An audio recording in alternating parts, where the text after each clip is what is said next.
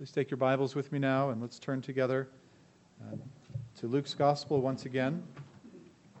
And we're coming this morning uh, to Luke chapter 1, and we'll read verses 18 through 25. Uh, Luke chapter 1, verses 18 through 25. And so, you would, if you would stand with me now uh, for the reading of, of God's holy, uh, inerrant, and inspired word.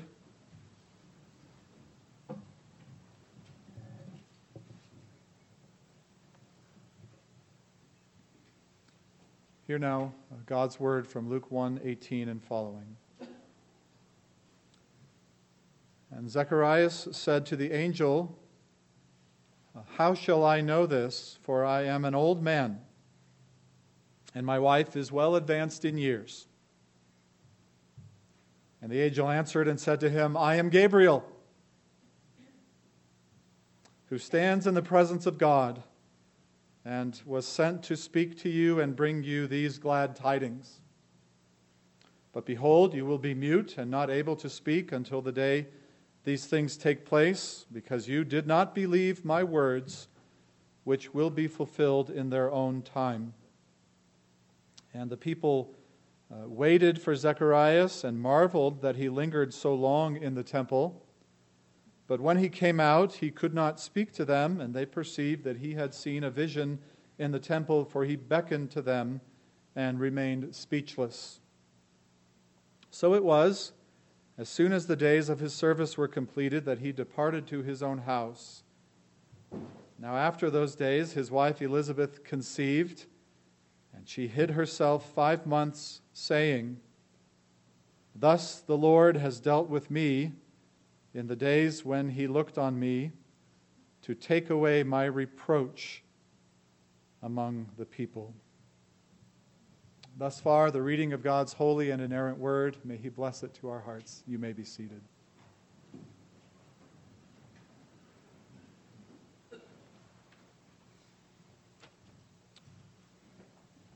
Well, at this time, uh, little ones are dismissed to the nursery, and I ask you now to join me once again and pray for the Lord's blessing now on His word. Shall we pray?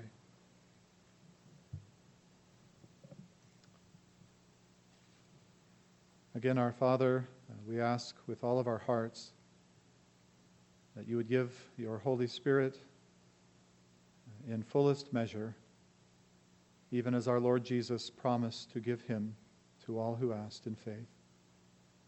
That you would lead us into the truth that you would work in our hearts now by your grace, and that you would open up to us now the very bread of life, Jesus himself, manna from heaven, given for our salvation. For we ask it in his name. Amen. Uh, the last time we were together, uh, when we look together at verses 1 through 17 of chapter 1 of Luke's Gospel, we saw how in the days of King Herod of Judea, the aged priest, Zacharias, was ministering in the temple of the Lord in Jerusalem and was burning incense on that occasion.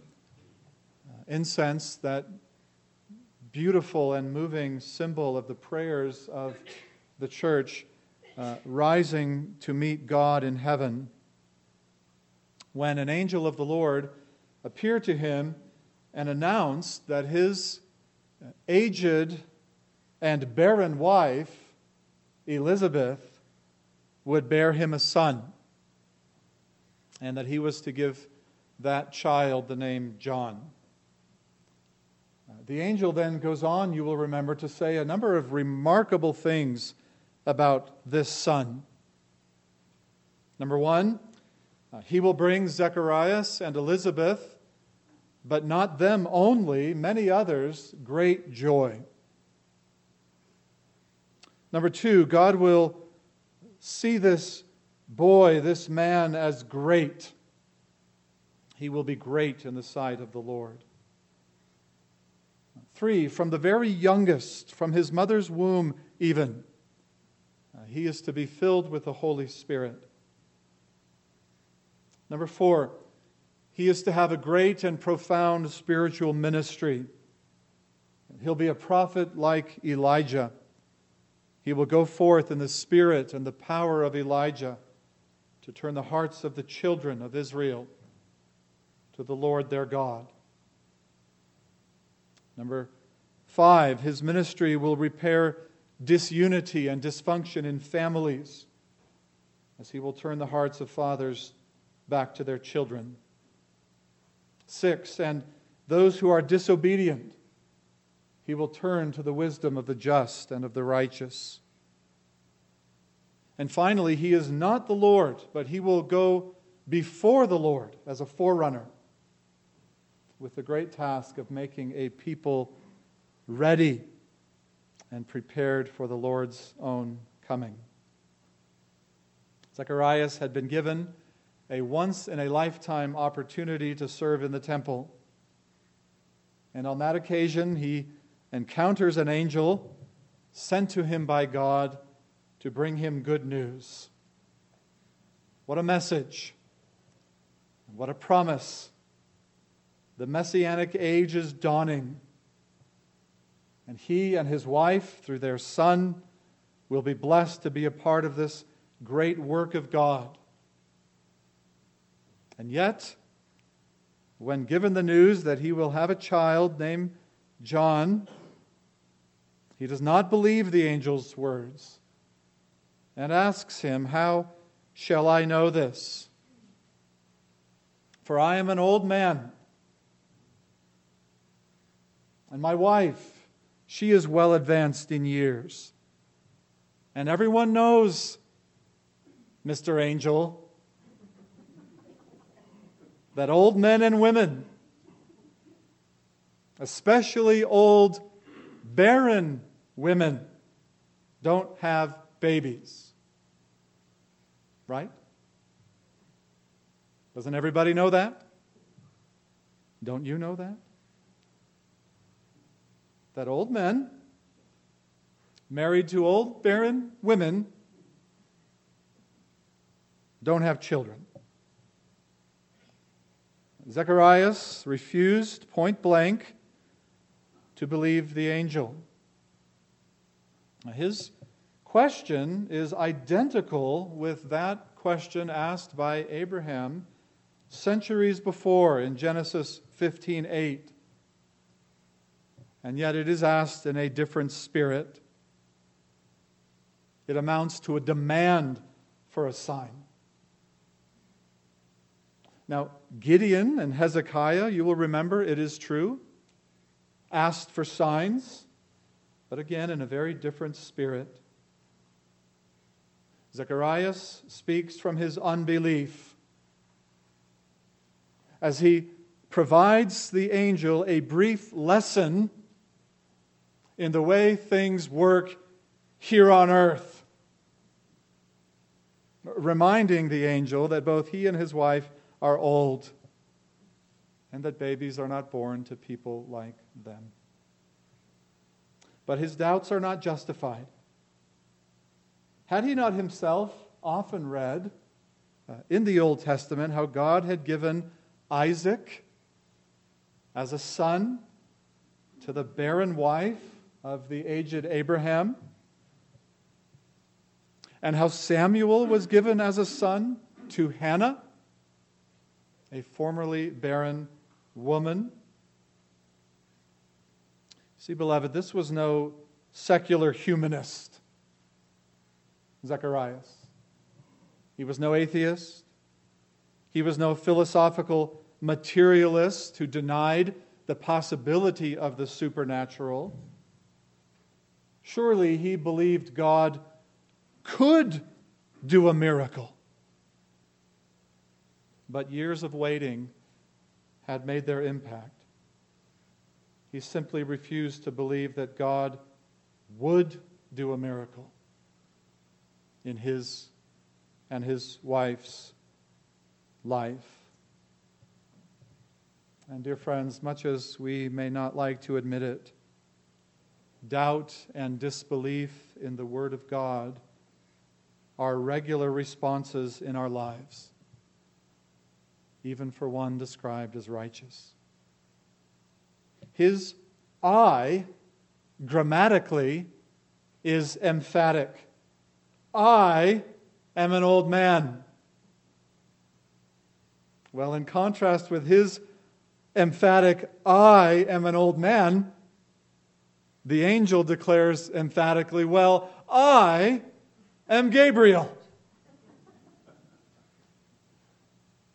And I stand in the presence of God. And I was sent to you to speak to you and to bring you glad tidings. The angel uh, points out to him the foolishness of his doubts by drawing attention to the dignity of this divine messenger. For he is not merely one amongst a number of angels, but Gabriel. It means, incidentally, man of God who stands in the immediate presence of God. Now, there are only two angels ever mentioned by name in the Bible Gabriel and Michael. Gabriel, according to the name he bears, and his description as one who stands in the very presence of God, is the mighty messenger of God. Throughout the Holy Scriptures, therefore, he appears as the one who brings good tidings from God to man. By way of contrast, Michael is a destroyer, a destroyer of everyone who dares to aspire to equality with God or to resist him. Gabriel is the one who builds up, Michael is the one who overthrows. With Gabriel, the grace and redeeming activity of God is in the foreground. It is a very special and unique favor that God would send such a special messenger. And how can he then still doubt the truth of his words? For by this attitude, he demonstrates that he distrusts not only him, but the Almighty who sent him. And therefore, because he did not believe, a sign will indeed be given to him, but a sign that will serve as a chastisement for his unbelief. He will be rendered mute and not able to speak, a sign of displeasure for his lack of faith. And we find there is something here of immense importance. It is something that you find, to be sure, on every page of Holy Scripture. But the fact that you find it here, in the account of the appearance of the Redeemer of the world, is revealing and immensely important. And I'm speaking now of the place and role of man's faith in God's plan of salvation. Here we learn of Zechariah's doubt and unbelief and the angel's stern response to it. We may wonder uh, at the punishment of Zechariah. Was it really necessary to punish this good and righteous man simply for asking for a sign? For asking to be assured that something so extraordinary was actually going to happen to him and to his wife? Did he really disbelieve? Or was he merely asking for further condemnation? But there it is. In verse 20, because you did not believe my words, says the angel. Dear friends, there is an obvious lesson in this text. The very lesson that Zechariah was first taught a lesson about trusting the Word of God, believing it to be true, believing it with absolute confidence, and then behaving accordingly. In other words, we have here a study in faith believing God, taking Him at His word, Uh, to which these dramatic events draw our attention in very unmistakable ways. The account is obviously written with the intention of drawing your attention to Zechariah's lack of faith, to the angel's rebuke, and to the subsequent punishment of Zechariah, which punishment itself, in its very nature, accented the failure of Zechariah's faith. And this is all the more astounding because we have just been told in verse 6 that this was a righteous man in the sight of God and that he was blameless.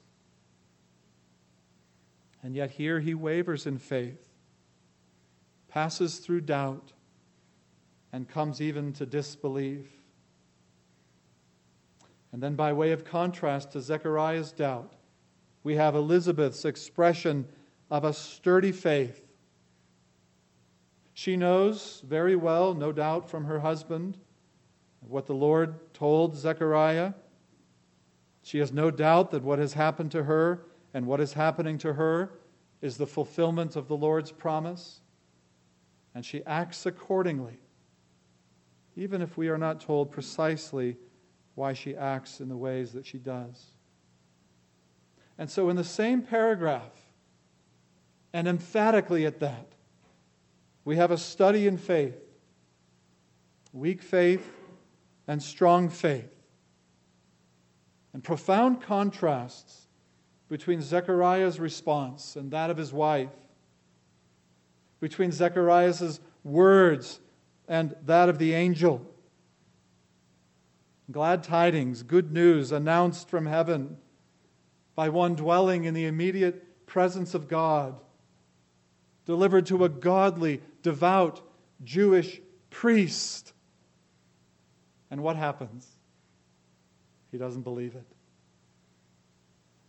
And of course, these glad tidings, this good news, is nothing less than the inbreaking of the kingdom of God the inauguration of the Messianic age and the coming of the Redeemer, the coming to pass of God's ancient plan of salvation for the world.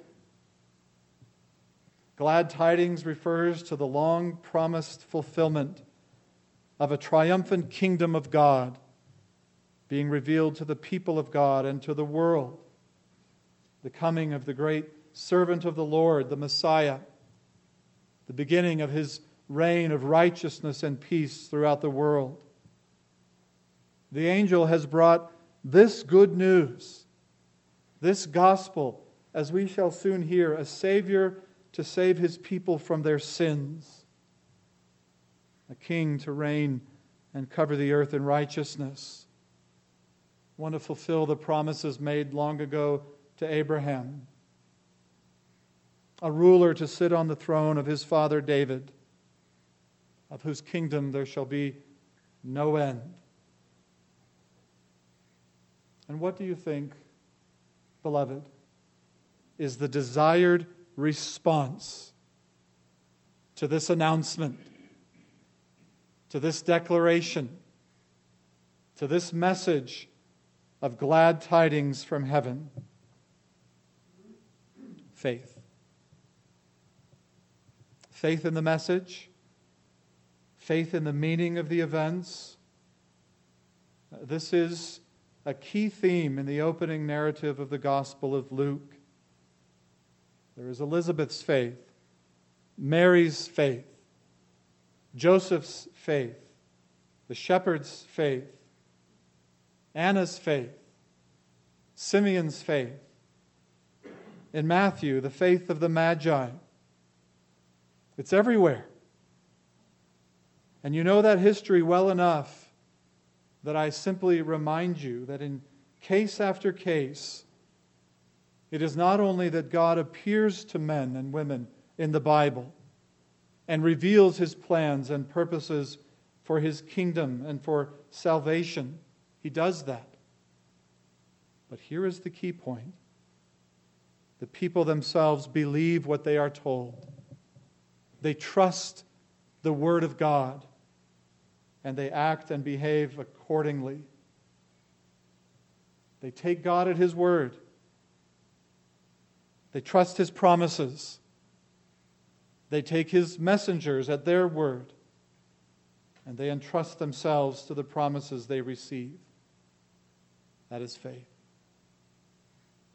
And what is perhaps most astounding about these narratives is that here is the dawning of the day of redemption. Is it accompanied by God's own saving power and the revelation of His Word? And even that did not occur and did not appear apart from faith, the faith of men and women. It's a story of how they responded to this good news, at least one of whom responded initially rather poorly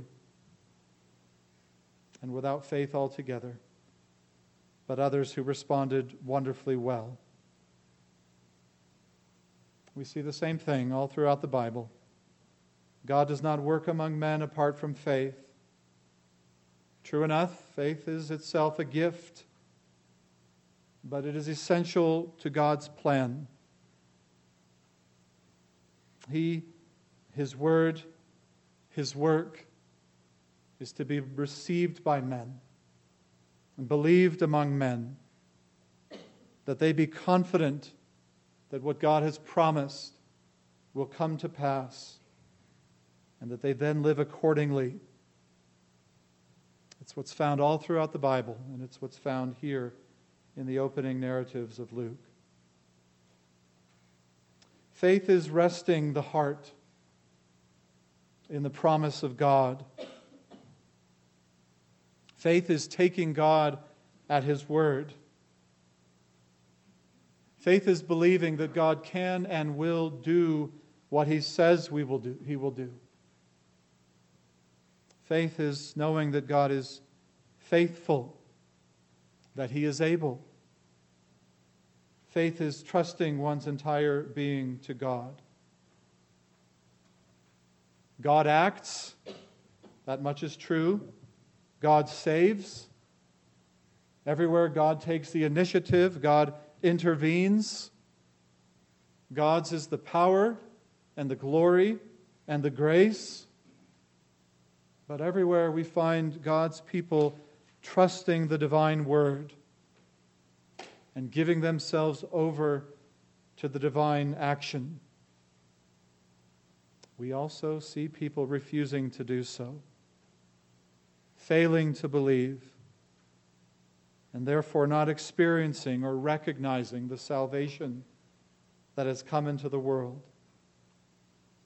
But our faith has always been essential to God's plan.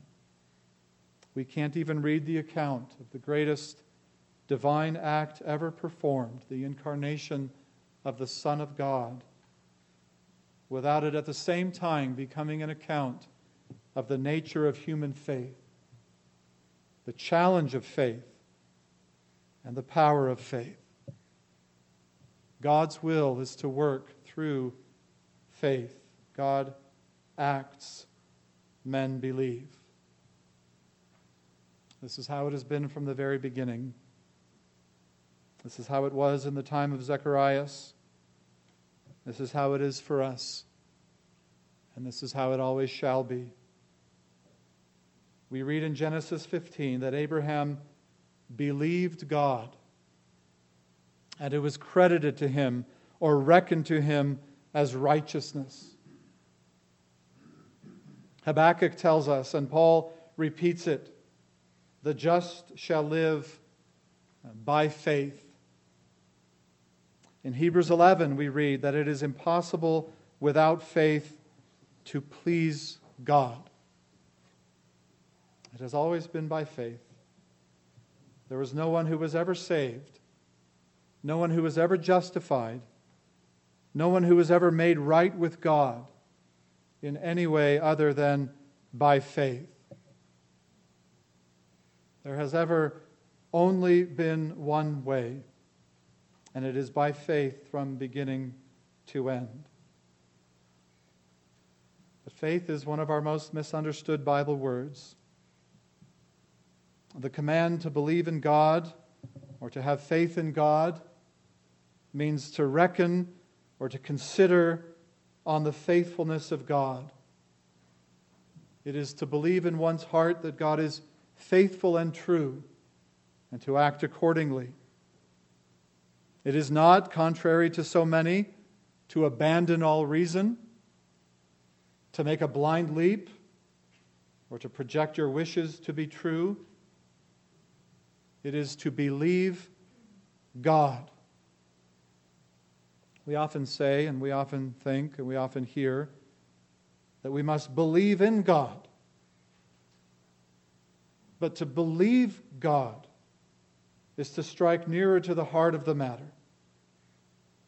Many believe in the existence of God who do not really believe God. That is to say, to know His Word, to believe His Word, to trust His Word, and to live according to His Word. That is what it is to believe God. John Calvin was fond of saying that faith is, quote, to presume on the veracity of God. It is to presume that God is true, that He tells the truth, that He is faithful. Faith is the confidence that what God has said is true, and it is a confidence that demands action. We have it in the negative in Zechariah's doubting, and in the positive in Elizabeth's confidence. And later in the same chapter, in Elizabeth's remark to Mary, we have that same definition of faith in a very pure form. And it goes like this Blessed is she who has believed that what the Lord has said to her will be accomplished. That is believing God. That is biblical faith. But the Bible, as always, is realistic, it is honest. The first faith we encounter in Luke's gospel is weak faith. And we tend to be somewhat sympathetic with the old priest. It's not an easy thing to believe that you and your aged barren wife would, after all these years of disappointment, conceive a child. And no matter that the angel was standing in front of him, the news was so remarkable and incredible that it took the poor man some time to get around it. However wonderful the news was, perhaps especially because it was so wonderful.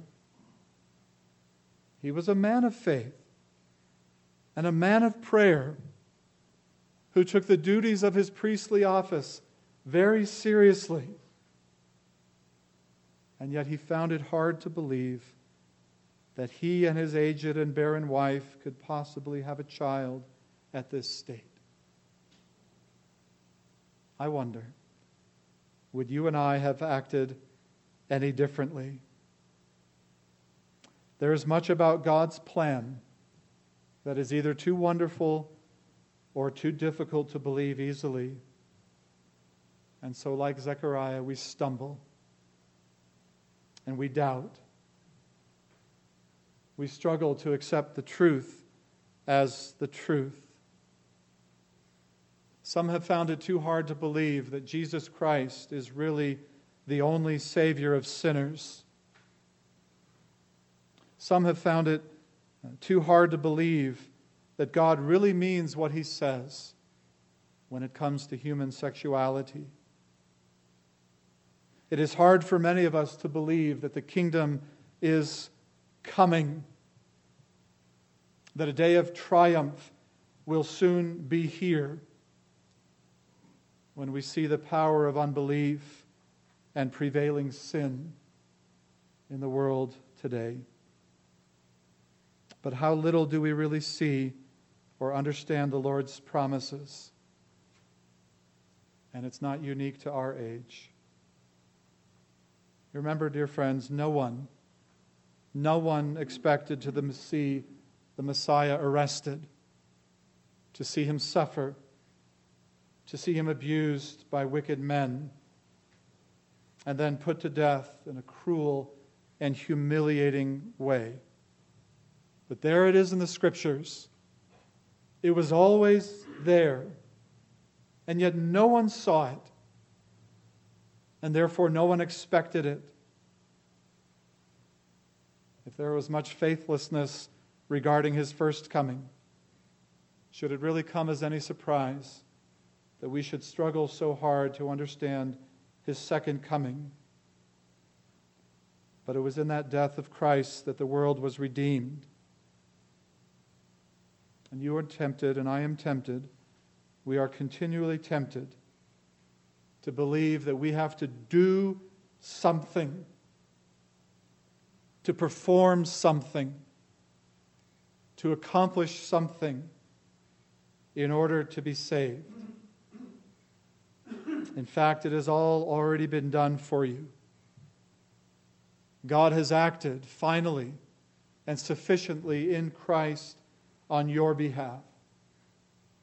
All you must do is to believe Him, to trust Him, to take Him at His word that His cross and His resurrection are precisely what you needed. You may object. I am a poor, wretched, miserable sinner. No one could love me, least of all God. But Jesus would say to you, I am the Son of God, and I am the Savior of the world. I've done everything necessary for you. Only trust me, only believe. You know, when we walk by sight, uh, we see what our eyes see and nothing more. We see an old man, an old woman, barrenness and hopelessness. And when we walk by sight, uh, we don't believe God for the impossible. But when we walk by faith, and we believe God for the impossible, and we see what the eye cannot see, we see the power of God, the glory of God, and the grace of God, and the faithfulness of God. Everything about Zechariah's situation made him think that what the angel said was not going to happen. The situation was hopeless, too far gone, impossible. And you may be in such a situation today. Perhaps in your marriage, perhaps with your children, or in another relationship, or a certain problem or struggle in your life. It's overwhelming to you. You see no way out. You can't imagine that it could ever change. But God is great. He's a God of the supernatural. He can do by His grace and power what you could never do and what you thought impossible. And we look out into this world, don't we, dear friends, and we see the increase of evil, and we see the progress of sin and of unbelief, and we see the persecution of the church in some parts of the world. And some wonder is God really in control? Is Christ still on his throne? Is he really going to come again and right every wrong and vindicate his church and make all things new? He is. And you and I can believe it with the eye of faith. Some of you need to believe it and to believe this again today that God is alive, that God is real, that God is at work, that God is very near to us and not distant, that He is ready to help us in our time of trouble and to come to us in our deepest distress. I say, I'm an old man. It can't happen. He says, I am God. Let's pray.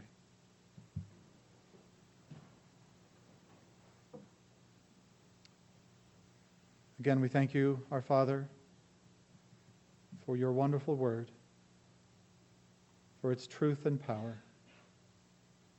Speak now to every heart that we might look to Jesus and be saved. We ask it in his name. Amen.